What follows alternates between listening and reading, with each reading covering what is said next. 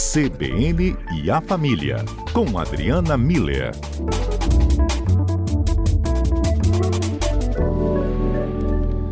Doutora Adriana Miller, muito boa tarde, tudo jóia? Boa tarde, Lucas. Boa tarde aos nossos ouvintes. Tudo muito bem. E com vocês? Tudo ótimo por aqui também. E aí, a gente vai falar hoje de quê? Pois é, você já tinha comentado sobre domingo é dia da mulher, né? Isso. Então a gente está na semana que, que antecede esse dia de reflexão. Eu sempre acho importante, né, Lucas, a gente esclarecer que esses dias específicos, assim, é, é, óbvio que não é o único dia, né? Assim, o dia da mulher são todos os dias, dia das crianças são todos os dias, dia do idoso são todos os dias.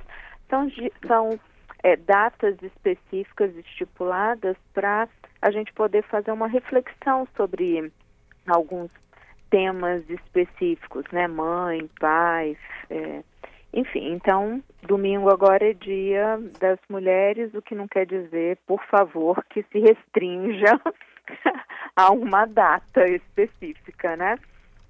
E, e aí, Lucas, o, o que eu queria convidar para a gente refletir hoje é sobre como que a saúde mental das mulheres anda nesse início do século XXI né?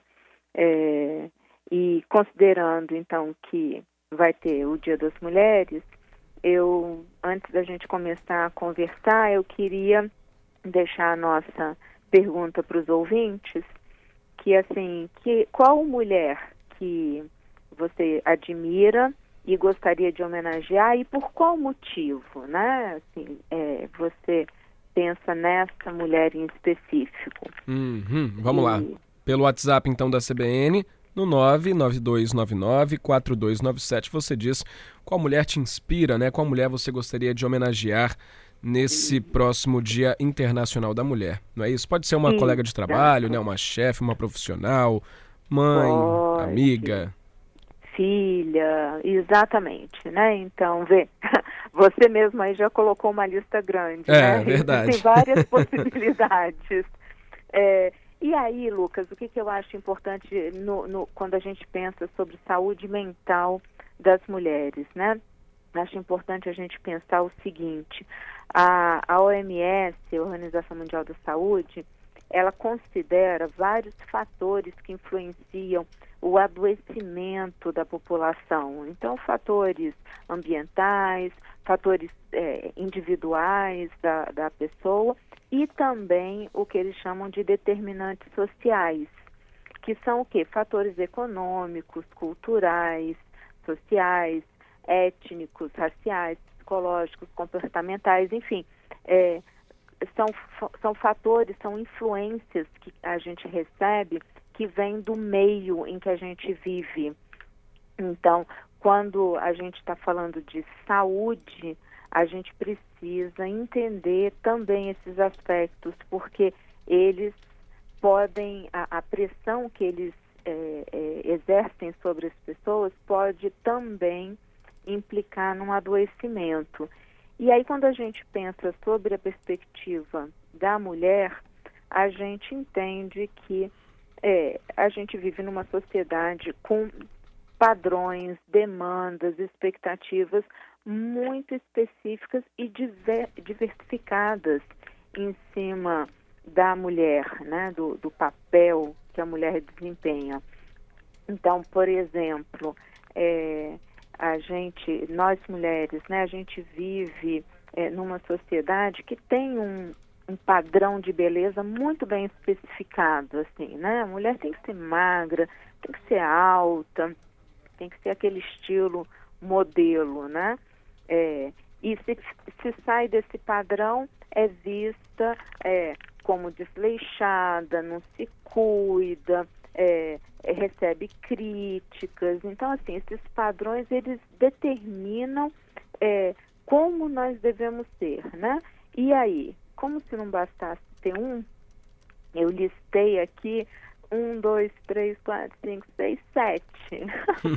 é, Isso tudo. Porque tem o padrão de beleza, tem o padrão de maternidade que oprime muito as Verdade, mulheres, aham. porque sai-se do, a gente sai do princípio de que amor materno é algo natural, que vem instintivamente, o que é uma, um engodo. É, é, é também esse padrão de que mãe sempre vai cuidar bem, vai amamentar, vai.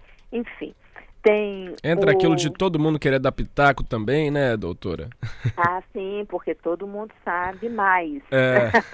né? Sabe melhor, quer, quer ajudar, né? É isso aí. É, tem um, um padrão é, de esposa também, porque tem um da, da maternidade, né, de ser mãe, mas também tem um padrão de ser esposa, que, ou namorada, noiva, companheira, né?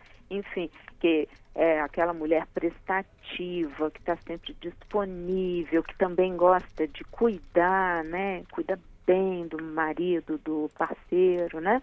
Tem um padrão sexual, né? Tem que ser, além de bonita, tem que gostar de fazer sexo, tem que querer toda hora, tem que estar tá, assim 100% ativa, tem o padrão amiga, é, que aquela mulher amiga escuta, apoia, também compartilha o que está vivendo, tem o, o padrão dona de casa, né, que tem que manter a casa em ordem, limpa, tudo funcionando direitinho, né? A gente chega em casa e magicamente está tudo, a roupa lavada, passada, comida pronta. Por trás ninguém feita. vê o que, que aconteceu. Todo mundo Pois só sabe é, que aparece ali, né? Magicamente, né?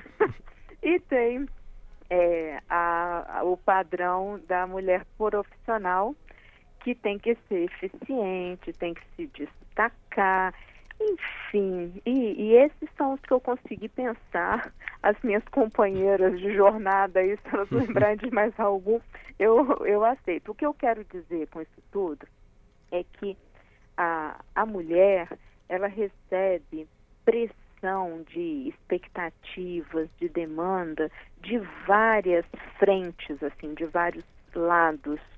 E então acaba fazendo com que eh, a gente acorde de manhã e já tenha 500 coisas para fazer. Então, se a mulher trabalha, então, ela, primeiro ela tem que acordar e ela tem que se arrumar para ir para o trabalho. E ela não se arruma como um homem se arruma, por exemplo, né? Ela vai se arrumar dentro daquele padrão de beleza de expectativa. Vai chegar lá na vai chegar lá no trabalho, vai trabalhar, mas ela tem filho, né? E ela, como ela é uma boa mãe, ela vai se empenhar em acompanhar estudo, ir nas reuniões da escola, saber como é que estão as, as notas dos filhos. E aí também tem a casa dela, e tem o marido, e tem a amiga que liga de vez em quando para saber onde ela está, porque faz tempo que não se encontram. Enfim, é uma pressão muito grande, Lucas, que faz com que as mulheres no século XXI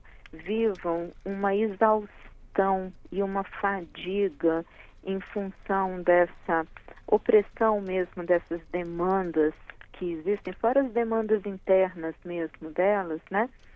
E, e isso, como a OMS diz, é o que causa o adoecimento. Uhum. Então, o que, que a gente vê muito em dia hoje? É, a- as mulheres com um índice alto de, de, de depressão, um índice alto de ansiedade, um índice alto de transtorno alimentar. E se a gente presta atenção, a gente vai ver que de pano de fundo dessas doenças estão essas exigências de padrão. Ah, O que, que leva a um transtorno alimentar? Um padrão de beleza insano de se conseguir, né? Sim, sim. Dentro dessa. Porque, claro, na lista que eu falei, agora que eu pensei, eu até esqueci da academia, da nutricionista. Tem tudo isso também. Preparar a comida. E né? doutor, é mais difícil até de é, combater, tratar, diagnosticar, porque não é. Ah, você tem aqui um vírus, uma bactéria, você machucou Exato. aqui, então tem um remédio para isso. Não, é uma coisa é, é histórica, né? É, é bem enraizada, né? E que é difícil de mudar mudar e difícil de combater a própria mulher combater esses padrões, ela, ela se libertar desses padrões também é muito complicado, né? Por isso, exatamente, porque como nós estamos imersos nessa cultura, nessa sociedade, é, a gente precisa realmente fazer um trabalho de reflexão, de uhum. pensar, né? E aí, Lucas, só para fazer o gancho final para a gente ouvir uh, o comentário dos ouvintes, é, como é que a gente contribui para a saúde mental das mulheres nesse cenário que você acabou de falar, de uma sociedade que exerce essa pressão constante, né? E, e aí é promovendo primeiro a autoestima. A autoestima é o antídoto para depressão, ansiedade, transtorno alimentar. Quando a pessoa começa a cuidar dela própria, a gostar dela própria, é, ela começa a ter força para fazer essa reflexão que a gente estava falando e conseguir encontrar estratégias mais saudáveis para lidar com isso. Como é que a gente aumenta a autoestima de uma mulher? Por meio do reconhecimento, da validação, do agradecimento. Então, até gostei quando você pediu para as pessoas falarem qual mulher te inspira, porque é isso, uma mulher que inspira a gente está reconhecendo o valor que ela tem, a gente está valorizando as ações que ela pratica no dia a dia e que fazem bem para a gente, né? E agradecer sempre faz bem, não faz mal para ninguém, né? E também, Lucas, é, incentivando. Então, além de, de estimular, de fortalecer a autoestima, a gente poder incentivar essas mulheres com as quais a gente convive a fazer atividade física, a fazer uma, a ter interação social, a, a, a ter uma realização pessoal. E ver sua realização pessoal não significa profissional, porque às vezes o, o que vai realizar essa mulher é poder, por exemplo, ser mãe e não, não querer, ou não ser mãe, cuidar de um pet, ou cuidar dos pais idosos. Não interessa, interessa que ela, neste momento, sinta muito é, é, coerente as coisas que ela pensa, as coisas que ela sente, ela bota em ação. Essa coerência faz com que a mulher se realize do ponto de vista pessoal. Hum, então, hum. se a gente, ao longo dessa, sema dessa semana, desse mês, desse ano, do ano que vem, dos próximos anos, a gente começar a fortalecer a autoestima e incentivar as mulheres que estão à nossa volta a, a serem melhores, a serem mais elas, a mostrarem o seu melhor, a gente certamente, como é, chefe, como parceiro, como filho, como neto, como amigo, como uma pessoa que está ali do lado, vai estar tá contribuindo e muito para a saúde mental das mulheres que nos inspiram e a gente admira. Uhum. Olha, tem a participação aqui do Diego Santiago. Ele diz que admira muito a vizinha, que mesmo de origem pobre, tem dois filhos pequenos. Ela completou os estudos, hoje cursa enfermagem. Ele chama ela de uma verdadeira guerreira. Parabéns, Diego. Muito bonito esse exemplo da vizinha dele, muito bonito ele estar tá reconhecendo essa garra dessa mulher guerreira. É verdade, né? Tem a participação aqui também do Romero. Ele diz que tem uma tia no interior, tem uma história muito bonita de vida. Ela veio de família humilde, Veio para a capital quando nova, completou os estudos na área da contabilidade, mas teve um filho com deficiência e precisava de cuidados especiais. Perdão. Ela largou tudo e se dedicou exclusivamente para o filho. Ele diz que é, ela diz que nunca pensou em arrependimento e que o amor pelo filho é maior do que tudo, ou seja, é, é, buscou pela vida profissional, mas ainda assim abriu mão para cuidar do filho. Vem muito das escolhas, né, doutora? É, é a liberdade para poder escolher, apesar de ter é, se engajado nos estudos ali, preferiu, né, pela uhum. maternidade. Exato, é a tal da realização pessoal, tá vendo? Isso é muito importante. E quando o Romero traz essa história, valorizando todo o potencial de amor dessa tia dele, ele valoriza, ele reconhece e ele mostra o quanto isso é importante. Certamente é, fortalece essa realização pessoal dela, né? Uhum. Muito linda a história. É, é o Vitor também para a gente completar, doutor. Ele diz que a supervisora dele de trabalho é muito é, é maravilhosa, ele chama. Sempre coloca os funcionários para cima e passa o conhecimento aos subordinados sem desmerecê-los. Ou seja, é, é o que se chama de líder, né, e não de chefe. Não é mais ou menos aí? Exato. Olha que bonito, né? É, eu acho que o Vitor traz um ponto que eu, é muito interessante, Lucas. O, a liderança feminina ela é diferente da liderança masculina. E eu acho que o Vitor aí trouxe muito dessas características, né, de uma liderança feminina e muito legal ele poder reconhecer isso, é, é, essa atitude da, da, supervisora dele e mostrar como uhum. que essa atitude gera um efeito positivo. É. Verdade. Ah, excelente. Olha que bonito, né? Ótimas as participações hoje, né? Sempre, né? Os nossos ouvintes são nota 10, né, Verdade. Lucas? Eu, eu também. Apoio, apoio. Nota 10, nota 11, se possível. Exatamente. é, doutora, a gente volta então na quinta-feira. Ainda tem mais CBN a Família antes do Dia Internacional da Mulher, né? Mas, como é o assunto de hoje, desejo a todas as ouvintes um feliz Dia Internacional da Mulher. Ô, Lucas, muito bonito isso. É, tem alguma mulher que te inspira, que você admira? Olha, eu posso falar daqui da CBN mesmo, né? Tem várias, né, doutora? Uhum. Nossa própria Fernanda Queiroz, Patrícia Valim, são mulheres é, espetaculares aqui que é, fazem essa rádio girar. Verdade, verdade. Não, é? Não precisa ir longe, né?